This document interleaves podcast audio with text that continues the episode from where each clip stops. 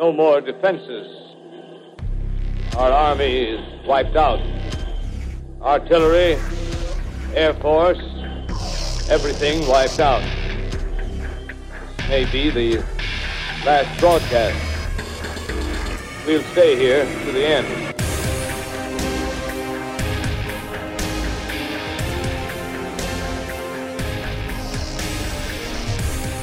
Welcome to Media and the End of the World. I am Adam, joined once again by my co host and colleague, Ralph. Ralph, how are you doing? I'm, I am in a delightful state of cat like readiness. All right. Because the world just calls upon us to do that. How are you? I'm doing well. Uh, it's been a minute since I've been able to be available to record a podcast. Yes. And I've told you this before, but it's it's to some degree like eating. If I don't do it enough, like you start to miss it. I feel malnourished, and then you, which, which is you know, uh, absence makes the heart grow fonder. Right. I've been gone. I'm excited to be back. That's good. And you've been on adventures, and we'll hear about those adventures somewhat around this podcast. I'm hoping that our listeners will be able to uh, tune into some uh, very interesting guests that we've had come through, talking about everything from uh, traveling beaded dolls from South Africa with uh, Paula Thompson. Uh, to uh, Tanya Rashid's discussion of uh, doing journalism work out of the largest brothel in the world, which was really fascinating. So we have a lot of content We have a lot of coming content. your way that's Yes. sort of been been uh, put into the can. Um, so I visited a another world, literally another world. Another world. um, That used to be a soap opera, you know. Did it? Yeah, I didn't was- visit that another world. I don't think. I'm pretty sure. I was just going to cheat here, look up and see uh, when it ceased existing. Oh, 1999. It ran from 1964 to 1999, and I seem to remember it had the most serious, somber, and now another world. You know, kind of way of getting started. I can imagine this being the introduction to where I was. So, I I visited uh, what is called. So I was in Tucson on a visit for a NSF grant funded workshop for educators that focused around equity and maker spaces. uh huh. Fascinating conversation. Uh, great group out of the University of Oklahoma. Or, Hey, so- sorry, University of Arizona that so- was hosting it. What, what are maker spaces? That's a great. This is this is. if you want to get into one of the the biggest discussions Oh, really? of the conference is Ah. what is a makerspace? What Okay. how do, how do you define a makerspace and who you were gonna defines have- a makerspace? yeah, I thought you were going to have the elevator speech version, but that's okay too. There's it's just yeah. yeah. So um, do you want to go there? Do you No, to? no, no. We'll get we'll get back to that. Right. If it doesn't get answered in the You've thrown me in the middle of the international visit, then Yeah. we'll get there. Um, it was hosted about an hour northwest, I believe, of Tucson, in a town called Oracle, at a place called the Biosphere Two. Are you familiar with the Biosphere Two? Please tell me about the biosphere 2. The. Biosphere 2. Do you want to know why there's or why it's called Biosphere 2? Absolutely, yes. Because the Earth was the first biosphere, and so this is Ah. Biosphere 2. It's like it, it's it, it's got an inside joke within the name itself. So the the Biosphere 2, from my understanding, um, was a uh, philanthropic funded idea to create a uh, a, a second space that would allow for an entirely closed uh, atmosphere ecological system, basically. And so inside this space, think, you know, uh, polyshored biodome, Right. right? So research scientists lived in this space. There's multiple different times in which it happened, but the longest was for two years. hmm Uh, inside this space, there's an ocean and a rainforest and animals uh, and uh, and all kinds of crazy things. okay. And this was a sort of a early 1990s experiment, which uh, there were some scientists that lived into it for a couple years, and they did like a second one, but it was much shorter. I believe it was like a couple months or something like that. Um, and now it's sort of this uh, this tourism destination Uh-huh. uh, on the side of a mountain 20 miles from the nearest town. By, by the way, Uh, the, the other allusion I think you would make to this is something from one of our previous podcast episodes, which was the opening sequence of Brigsby Bear. Yeah, yeah. if you recall, they had hermetically sealed their child in, convinced that the Right. apocalypse had happened, and that they were everything that they were doing was remote control, contact over the internet with people because the because the earth, the earth was too poisoned. Yeah. But yeah, so So now this space just I mean that you can you can go visit it, you can get a tour of it. It's beautiful uh, in terms of the landscape, sort of being on the on the on the side of the mountain in the Catalina foothills.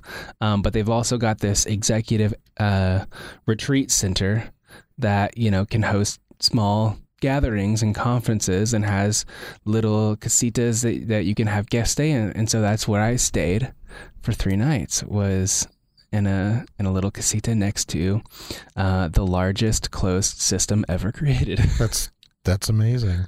That's really good. Did you ever look under your bed to see if there was a giant seed pod that that was going to? This is this is all an allusion to uh, uh, the science fiction film where the seed pod basically takes you over, and one day you're simply replaced by Yeah. the seed pod version of you.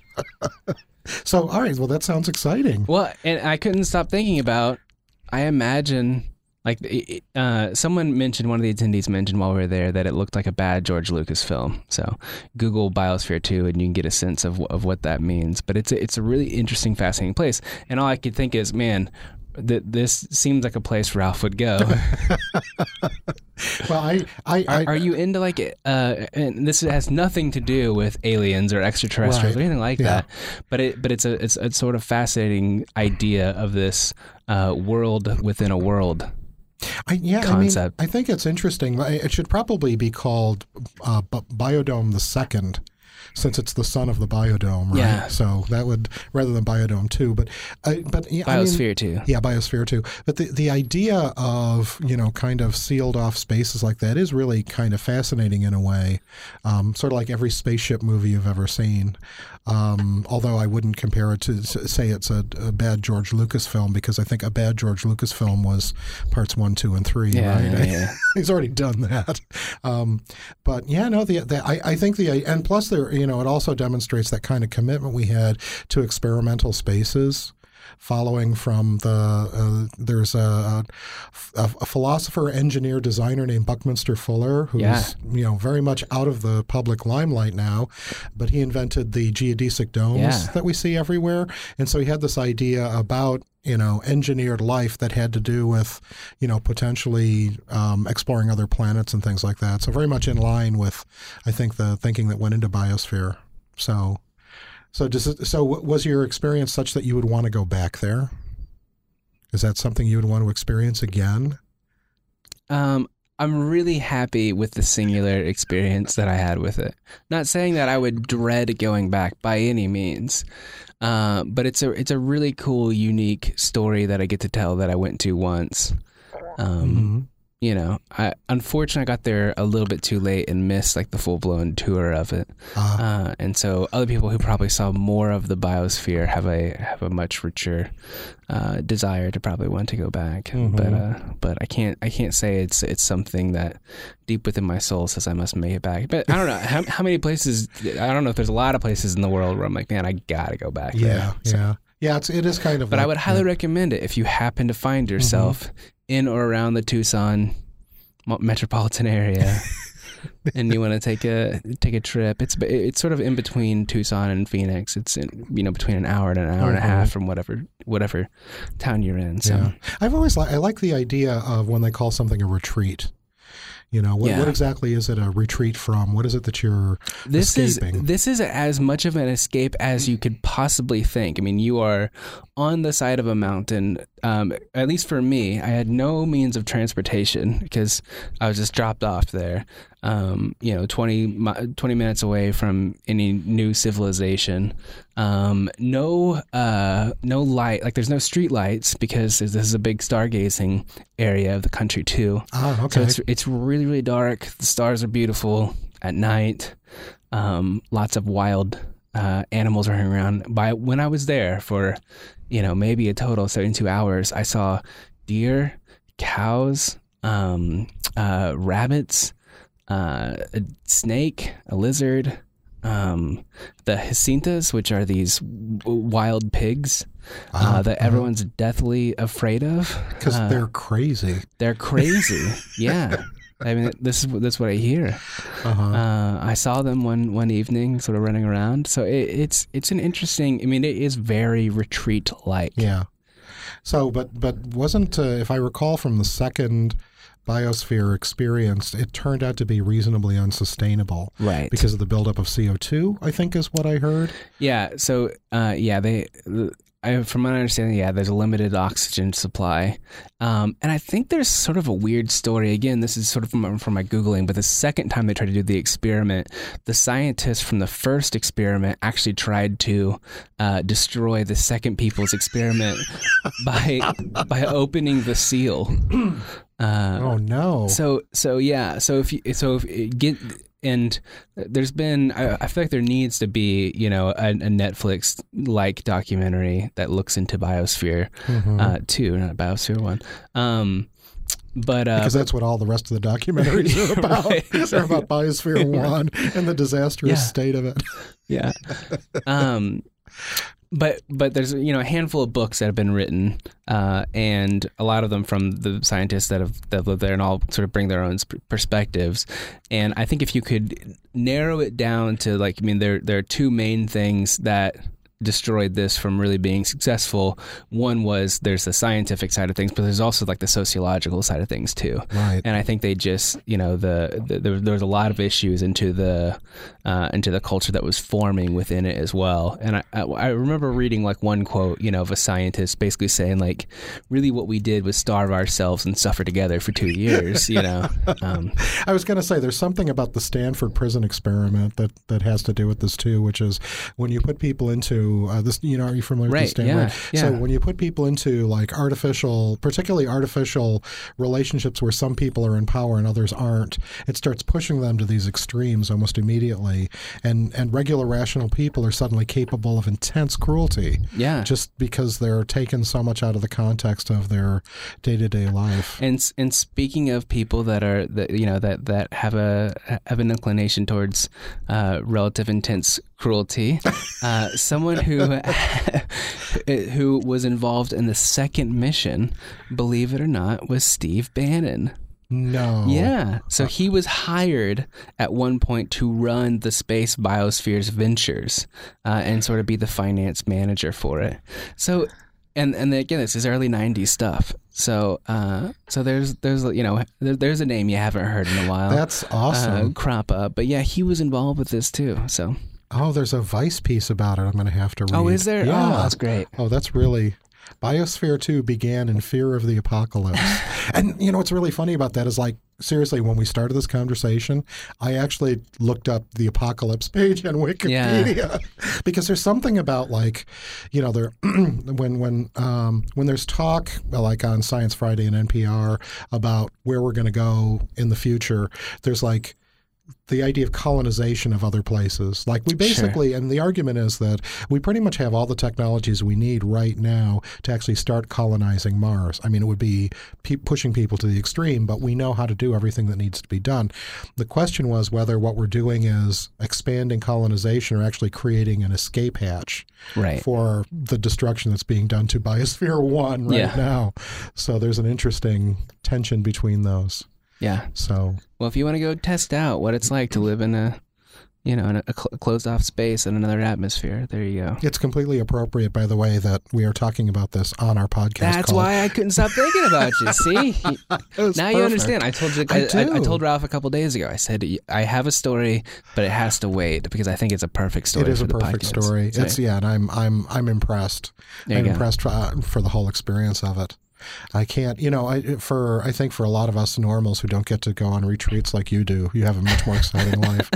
You know, all we do is go from place to place, imagining what we're going to do when the zombie apocalypse happens. Yeah. you know, sort of like how you're going to. And this was I actually traced this all to the to the first Dawn of the Dead film when, well, actually all the way back to I Am Legend, which is a novel it's all based on, because I remember when I first read it when I was a very impressionable little kid, and the idea that you are the last person on Earth has this appeal to it, Right. right?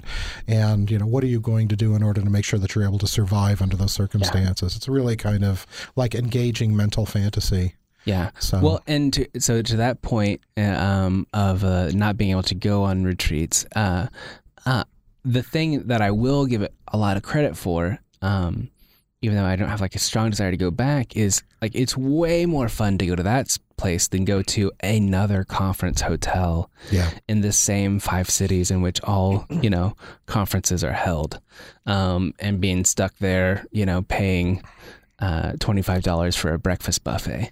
So I'm I'm I'm super excited that that it was held in a really really unique place Uh-huh. that uh, I would you know I'll never forget going to the Biosphere 2 for multiple reasons. That's But- that's that's really that's very impressive. And also, it's kind of funny how it connects. I'm going to be a little weird here, but the uh, I've been listening to uh, a uh, I think I may have mentioned this to you maybe a long time ago when we talked. Uh, I've been listening to a uh, book by a, a Vietnamese Buddhist priest, uh, Thich Nhat Hanh, and um, um, almost almost through it all. It's not very long, but I have very short time to listen to it.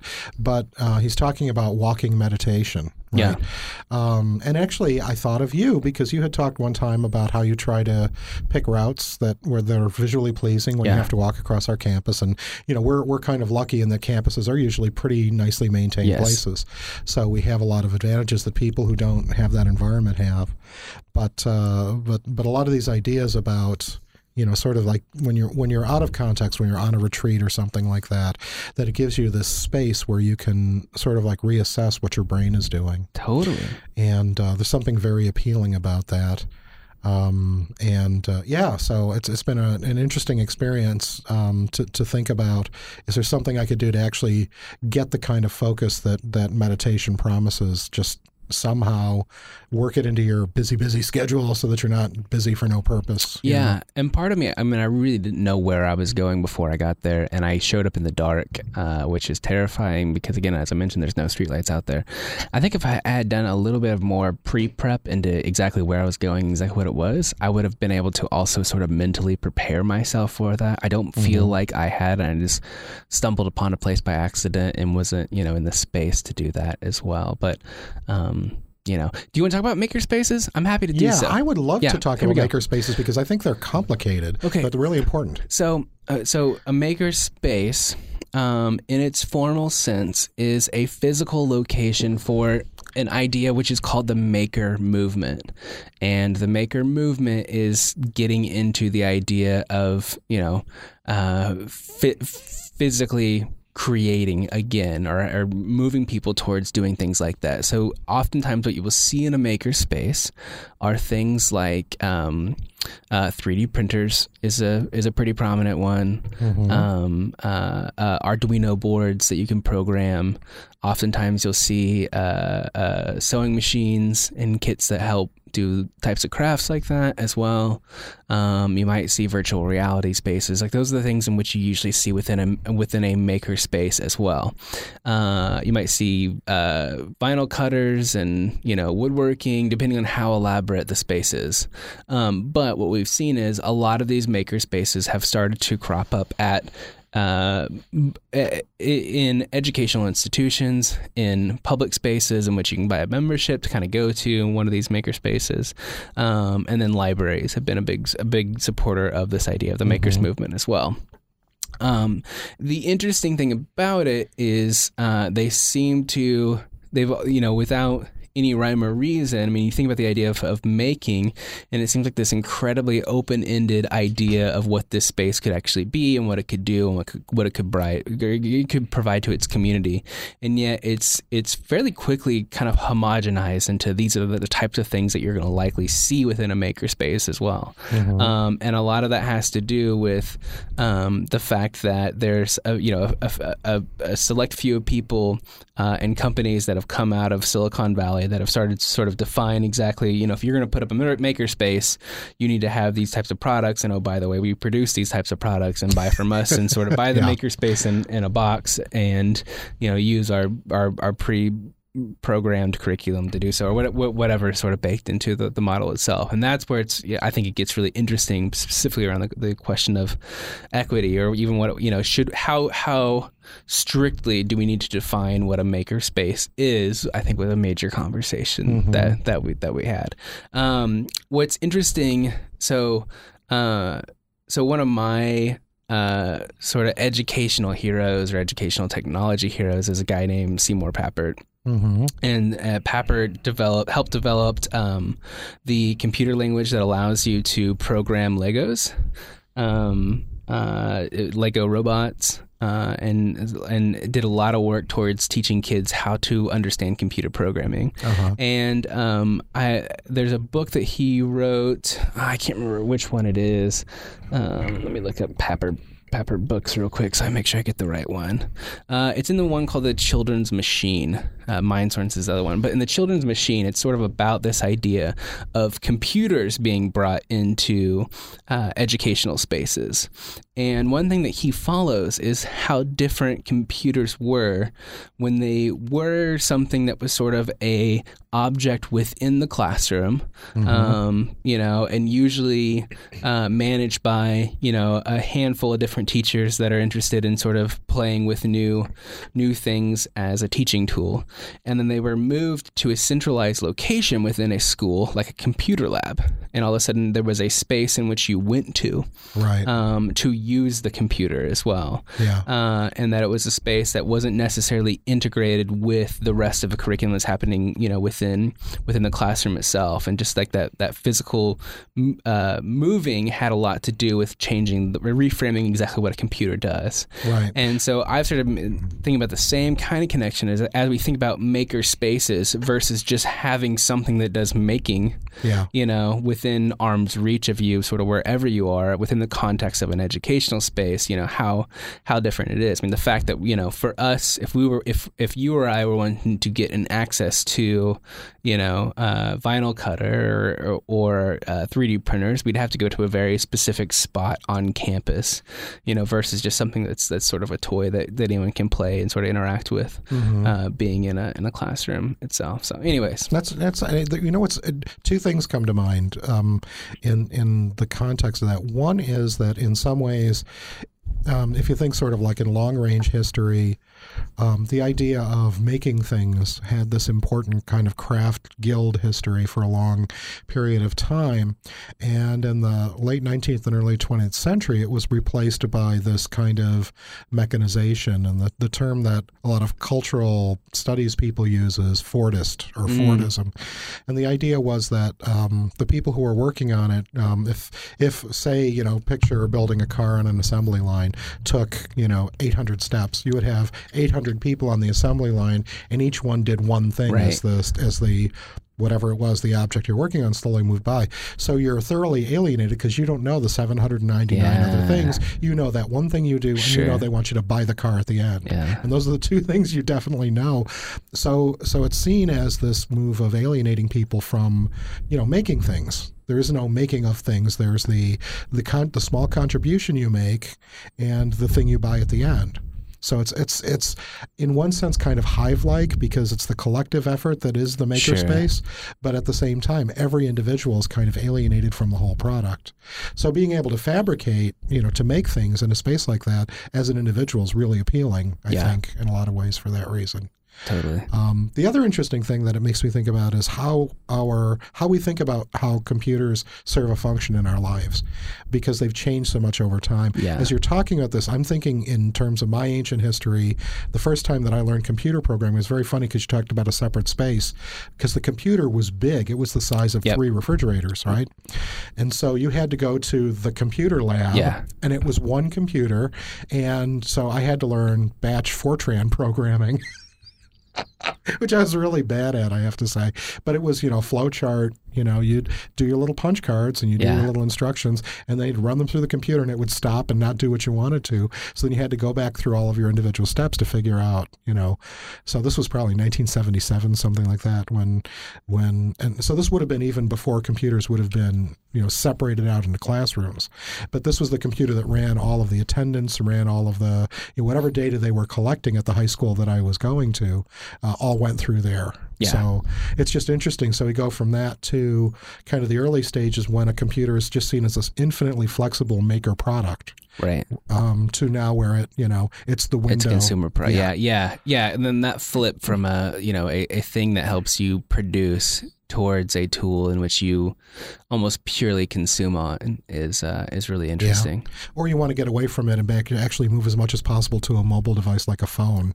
Yeah. you know, or a, or a tablet or something like that to replace it. So it's it, it's just really interesting because of, of how much that's evolved. It, I always laugh about when they were trying to market uh, Apple II computers to home use. yeah. And you saw all these pictures of like mostly women with beehive hairdos looking at their Apple II computer on a counter in the kitchen looking up a recipe Yeah.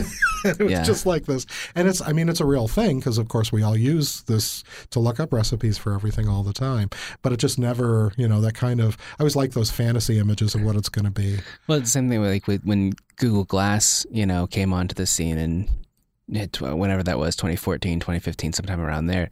And it was like just the, all you were doing was watching youtube videos like very close to your eye you know but like, like you could do much more with it right? But but uh, it was this insane expensive technology that yeah i think it's always important to pay attention to the technologies that fail around you you know the, the ones like 3d television right yeah it comes it tries to find a market and it kind of fails to do so smell-o-vision Yeah, exactly. Well, yeah, or uh, well, I mean 3D, but it keeps coming back Yeah. and coming back and coming back.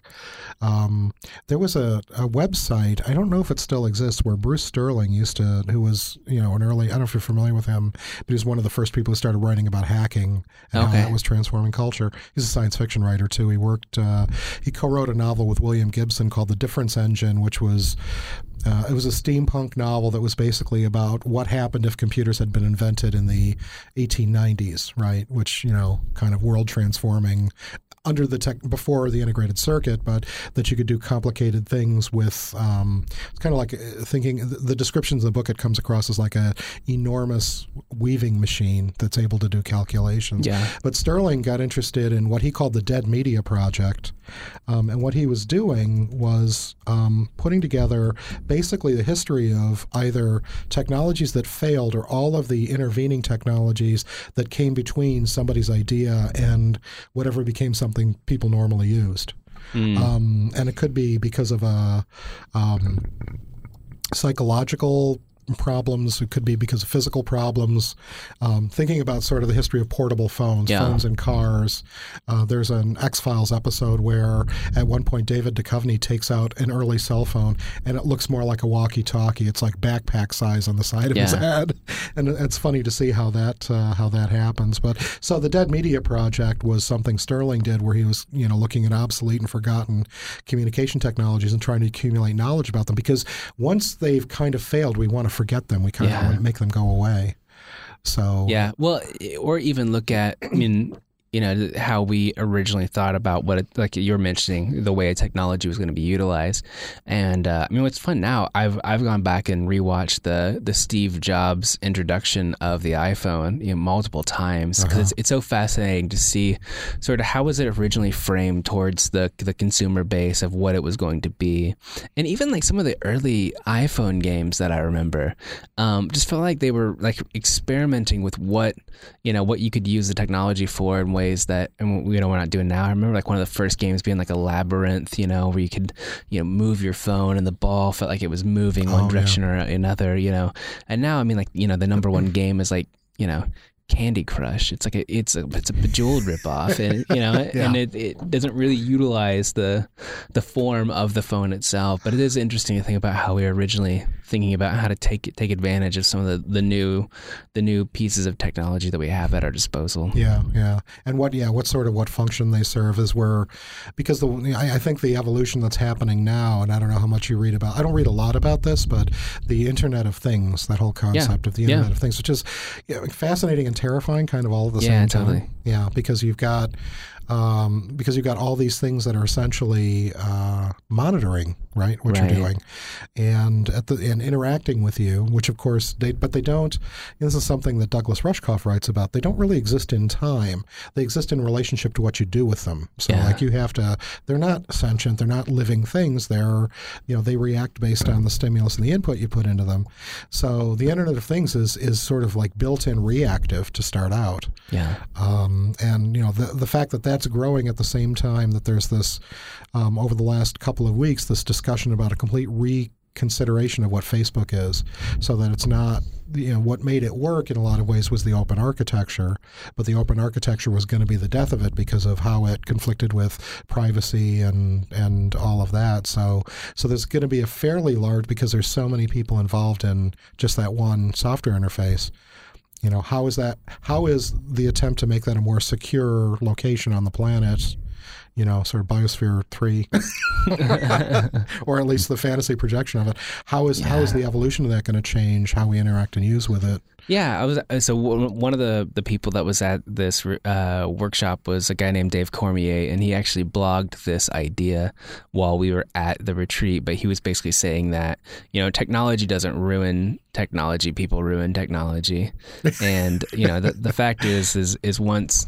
Well, as he puts it, as once jerks figure out that the, that the social media space is a space that they can inhabit uh, and find leadership from, and use it as an opportunity to troll other people, it doesn't, you know, it doesn't really matter. So, Yeah. so, um, you know, I don't, I don't know if, if Facebook or Twitter or any of these really stand a chance of being able to like reorg themselves in a way that eliminates that type of person from existing within the space, you know, uh, and right but does I, I think the question becomes is there enough of a corrective mechanism to stop them from destroying it right, and I, I, I and my, my best guess is there's not. You know, They- they- they'll they'll they'll find a way. the The best thing you can do is sort of run and hide for a little bit, uh-huh. and they'll eventually find that platform. I think And- there's, you know, there's, there's a, I think there is, I'll, I'll give you a slightly optimistic version of, of that because I agree with you that those, it's very hard because of the, particularly if there's a financial motivation to destroy those Yeah. spaces. But, you know, then there's Wikipedia, you know, and Wikipedia survives all of the trolling and all of the attempts to damage it.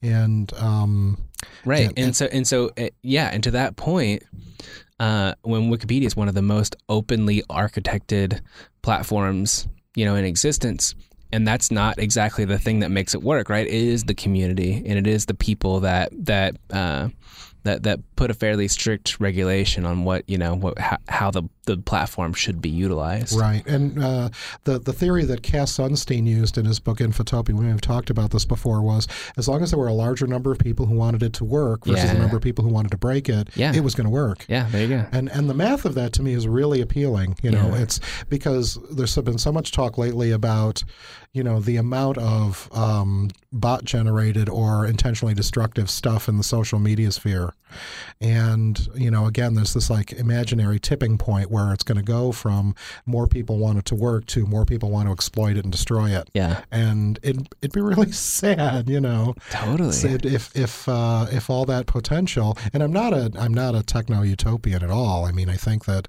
these technologies always have negative consequences and we are never never ever any good at anticipating what those negative consequences are going to be. Right? So we're always playing catch up with trying to figure out what's the impact of of the technologies around. I mean, when I when I teach about this stuff, one of the things that I always like to focus on um, is pictures of dead people. You know, Mm. pictures of dead people are a really, if you think about the scope of human experience, that's a really weird thing, because, or you know, actually moving images of dead people even worse, because now you have to take these two things that are mutually exclusive and try to make sense out of them together. And of course, we find our solutions for living with it on a day-to-day basis and getting through the grief or whatever else we might need to emotionally to get through it. But the consequences of that are are still kind of beyond do you what mean we understand. When you say pictures of dead people, are you talking about a picture of someone who is deceased in the photo or just a picture of someone who has since died? Uh, it could be, I mean, it could be either because there was a phase historically where people took photographs of dead relatives. That was just something Yeah. you did when if you had a child die, you had a sitting and you would dress the, the, the child's body up and Right. take pictures of it. Um, but there's also how the the existence of those images affect our memories, and a lot of people have written yeah, about this. yeah. Um, and you know, on, So on pictures of people that are no longer. Yeah. right, Yeah. yeah. like watch a movie from the 1930s. Guess what? They're Yeah, all dead, right? yeah. So it's this really weird thing that that, in one way, some people could say suspends the notion of death or transforms it Totally. into you know what the what the relationship is between presence and absence. Um, uh, you know, it's really nice to have in some way. I'm always there. There was a scene in uh, the John Carpenter film Starman. I don't know if you ever saw that, but uh, Jeff Bridges plays basically a guy who dies, but then his body becomes re-inhabited by an alien, and. Um, uh, his wife, the, the opening of the film is after the guy's died, and his wife is sitting watching old video of, of the dead, or I guess it would have been film actually, of the dead husband. And she's just sitting there like drinking and crying. And then he shows up at the front door. You know, his body does anyway, but it's completely inhabited by an alien who doesn't really understand human life at all. So it's a great film that, that raises all those issues about Yeah. both life and death, but then the idea of, of alien and familiar kind of being in Yeah. conflict with each other Well, too. well, I've thought about this, um, but, you know, particularly living within a moment where we photograph everything and, ev- and from every angle. Yeah. And so, like, you know, my, uh, we went on a, uh, a vacation to Walt Disney World, I don't know, a couple of years ago now, right? Mhm. Um, and I imagine both of my daughters were too young to really have a, a strong memory of anything that we did. Um, but yet we have photos of everything that they did, and they act like they clearly remember it. And so, you know, I'm interested in like what do they actually remember, and what is a memory that's been constructed through photographs. You know, Right. they this think is a memory, but really all that they remember is that they've seen a photograph showing them within the space, Uh-huh. and so they've connected that as, oh yeah, I, I, I must remember that. So That's yeah. It's it's there's just so many interesting implied problems. And it's funny you mentioned Disney, I because you know there's this legendary story that's mostly not true that about Disney's body being frozen and stored somewhere. You know, kind of uh, uh, uh, waiting for the point where whatever it was that that offed him was going to be curable. So which Yeah. eventually becomes the Woody Allen movie uh, Sleeper. so Well, well speaking of uh, curable, um, did you catch the announcement that uh, Alex Trebek has stage four cancer? I did. It's yeah. It's uh. Have you have you watched the video or have him saying it? I I heard it. I heard it. yeah, Yeah. be- it's it's really interesting. Uh-huh. It's it's powerful. What did you get from it? Um, you know, he so he makes he makes a statement in which he says, "I'm I, I I'm doing this because I want to be as open and honest and transparent as possible," which I think is really interesting. Uh, the fact that he did it and it wasn't a quote to a journalist, Right. I think is really interesting. He wanted to go straight to, uh, you know, his constituents, whatever you want to call them, and sort of deliver this message himself and making sure that it wasn't something that any came from anybody else. Uh, and then he basically, you know, and from what I've read online, these, the survival rate of someone with the, the type of cancer and, and stage that he has is like nine percent. Um, so it's it's incredibly low. But basically, he then a- after sort of delivering the news makes a request for you know thoughts prayers um, but but also just saying like we we're going to beat this together you know like this is gonna be like we're we're I'm gonna beat this Mm-hmm. um, and just does so in this sort of you know direct emphatic way that I think is really powerful uh, and incredibly moving so Well, um, i- if I could uh, add to that and shift just a little bit, uh, the other, the other uh, consequential thing that happened was Luke Perry, yeah uh, which was uh, I happen to be a fan of Riverdale. Yeah Which is definitely the happiest, trashiest, worst show on television that you absolutely have to watch.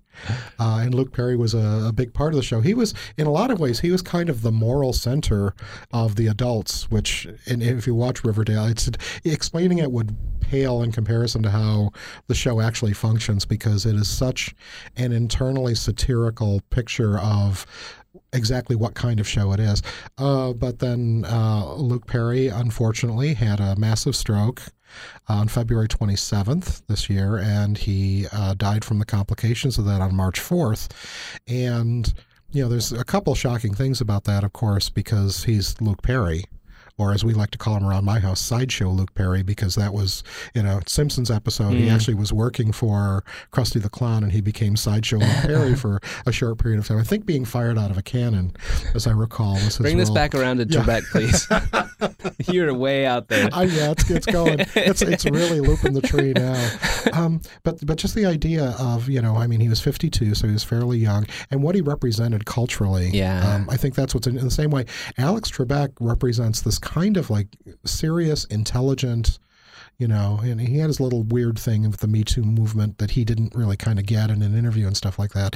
But, um, but you know, he's a central role. He's central in my life because uh, m- my family members and I play Jeopardy on Alexa all the time. Oh, yeah, you mentioned this. Yeah. and and so Alex Trebek is right there. Yeah. you know, they paid they wrote him a check and he did all of his little bits and pieces, and then the rest of it's all done by Alexa. Uh, but uh, yeah, no, it'll be interesting to see what the what the ramifications of that are, and also to see with Luke Perry's passing what the you know what what that means in terms of thinking about our whole kind of media environment and yeah. because it's you know because of the expansion of celebrity in the era of television, it means that these things are happening at a more accelerated pace. right. right. So it, Jeopardy is one of those interesting things where um, I, I, I think it uh, we we get to this place with specific type of media where it almost just feels like a right, right? Like like the, the Jeopardy just for many people has just always existed, and it's always existed in the exact same format forever. Um, it's always been three rounds. It's always been hosted by Trebek. It's always been yeah, Well, actually, the I think the original host was Art Fleming. I well, I'm saying for, for a I- lot of people, right, yeah. th- their their their assumption is that Jeopardy has just always existed as this thing that Yeah. that, that happens, and therefore, because of it, almost feels like it has no day day to day cultural con, you know, uh, uh, consequence to it, right? Right. Because it's just a thing that happens, and then you hear this news, and uh, all of a sudden. Uh, it, it feels like you know one of your pillars has has been sh- shaken just a tiny bit by like an earthquake, Mm-hmm. and it really does impact everybody on some some some level. Certainly, some more than others, but it feels like everyone has some kind of uh, some kind of relationship with with that type of television. Yeah, and I can see where it would be for you because you are a, uh, as I recall, a game show addict. I love game you shows. Are, you are in the game show sphere. I, So- yeah, in fact, in fact, uh, Katie and I just recently started watching Jeopardy nightly, um, because it, the weird thing about game shows is you can't find, you know, you can't you you can't watch today's episode of Price is Right or Jeopardy or uh, Wheel of Fortune in the same way you could watch, you know, the the the the major shows that are on a network show through a streaming channel, you know. Um, so for those who are f- pure streaming, unless you're watching like the live TV, you know that this this is a type of programming you might not even know it still exists. Um, but we have found someone who does a daily upload of onto YouTube that episode of Jeopardy Oh, that's awesome. and we've been watching it and it's this crazy thing that's happening i don't know if it's ever happened before i need to look it up but they're doing team jeopardy Ah. in which they have put all stars they did a draft and they drafted their teams out and you can play fantasy jeopardy which is it kind of blows my mind uh, that you can do this uh, but they've been basically amazing. Uh-huh. doing this tournament where there's some team strategy and who's going to play round one who's going to do round two who's going to do final jeopardy um, and uh, yeah and it's all it's all uh, so here's, here's my question for you: When you're watching Jeopardy, do you say the answers out loud? yeah of course Oh, okay, good. Just I wanted mean, to check. I mean, if I can, if, if I can get it out fast enough, that's Yeah. that's the problem. Is you know the the the connection. So so Jeopardy's you know all. I mean, it's it's a game of trivia knowledge, right? And the people who play it just have an insane amount of wealth of knowledge. But it's also like a like a physical game of who can get to the trigger fast enough and get it out. Uh, and the ability for those people to have both of those strengths, particularly like, like in a game that's like the tournament that's happening right now, which is the the cream of the crop, like the best Jeopardy players ever, literally the Uh-huh. best ones uh, are playing.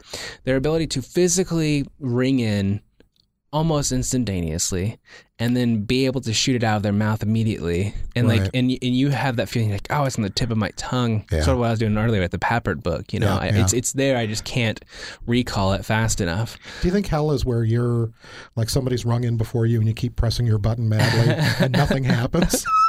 it was like watching that on the show when somebody You, do can feel clearly- bad yeah, for them, yeah. When the person, it, it, it just like they never got the buzzer part of the game, Right. And You're, you're waiting for them to yell out, "Wait, I know this." Yeah, yeah, yeah, exactly. That's that's that's very funny. And then they feel like they look dumb because they, you know, they, they didn't accrue any money, and then they finally ring in and it's wrong, and then you feel so bad.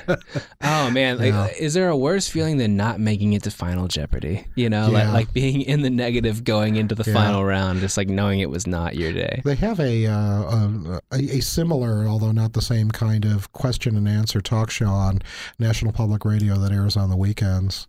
And it's actually funny because I was listening last weekend and they asked a question and the guy said for his answer, "What is blah blah blah?" and then the, so the host said, "This isn't Jeopardy, but we'll accept that Yeah. answer." so it's really funny how much that's yeah, permeated. that's an interesting part of Jeopardy is the nuance of how you have to answer it and whether you know. Oftentimes they'll correct answers, and now that it's a team tournament, they've been doing these like cutaways where they'll go to the green room and show the team sort of strategizing as to how much Mm. should we uh, bet, you know, on Final Jeopardy, which I think is a fascinating Yeah. point of the game that never really gets touched on within the show itself. Is just you know how to know when to go for a true daily double. yeah, I think the stakes just need to be higher. Think I so? there- Yeah, I think I think that uh, that there should actually be. I'm kidding, of course, but uh, I'm kind of imagining something that's sort of halfway between Battle Royale, The Hunger Games, and Yeah. Jeopardy, right? Where you actually get to take out your victory on the losers. Wasn't that yeah yeah right Wait, no, that's professional football. Sorry. well, and it's fun. It's fun to watch people, um, you know, watching these shows where you put people in high pressure situations, and then you give them super simple trivia questions, you know, and their then their inability to recall it just based off of their, you know, they're in this. Uh, heightened state of fear i think it's really fascinating too to watch so maybe that's what it needs to be is uh is is like jeopardy and american ninja warrior all put together this- you know at the same time so um we're running short on time anything else Not really. No, Okay. I think we. I think that's where we are uh, in terms of the uh, the abyss. Glancing over at the apocalyptic state of things, I think you know there's enough there to keep us entertained till actually you know Biodome three comes along. Yeah, yeah. I'm And happy to we'll- be back at Biosphere One. Yeah, it's it's good. I keep on saying Biodome. Is that is that That's the the movie. Yeah, That's the movie. See, this is what happens in my head. Is Yeah. that, and I, the, I, so I'd be the person on Jeopardy barking out like you know I would answer the wrong Baldwin or something like that. Stephen, no, it's Luke. Oh, you know. All right. Well, that's it from us. You take care. Have a good week. Thank you too.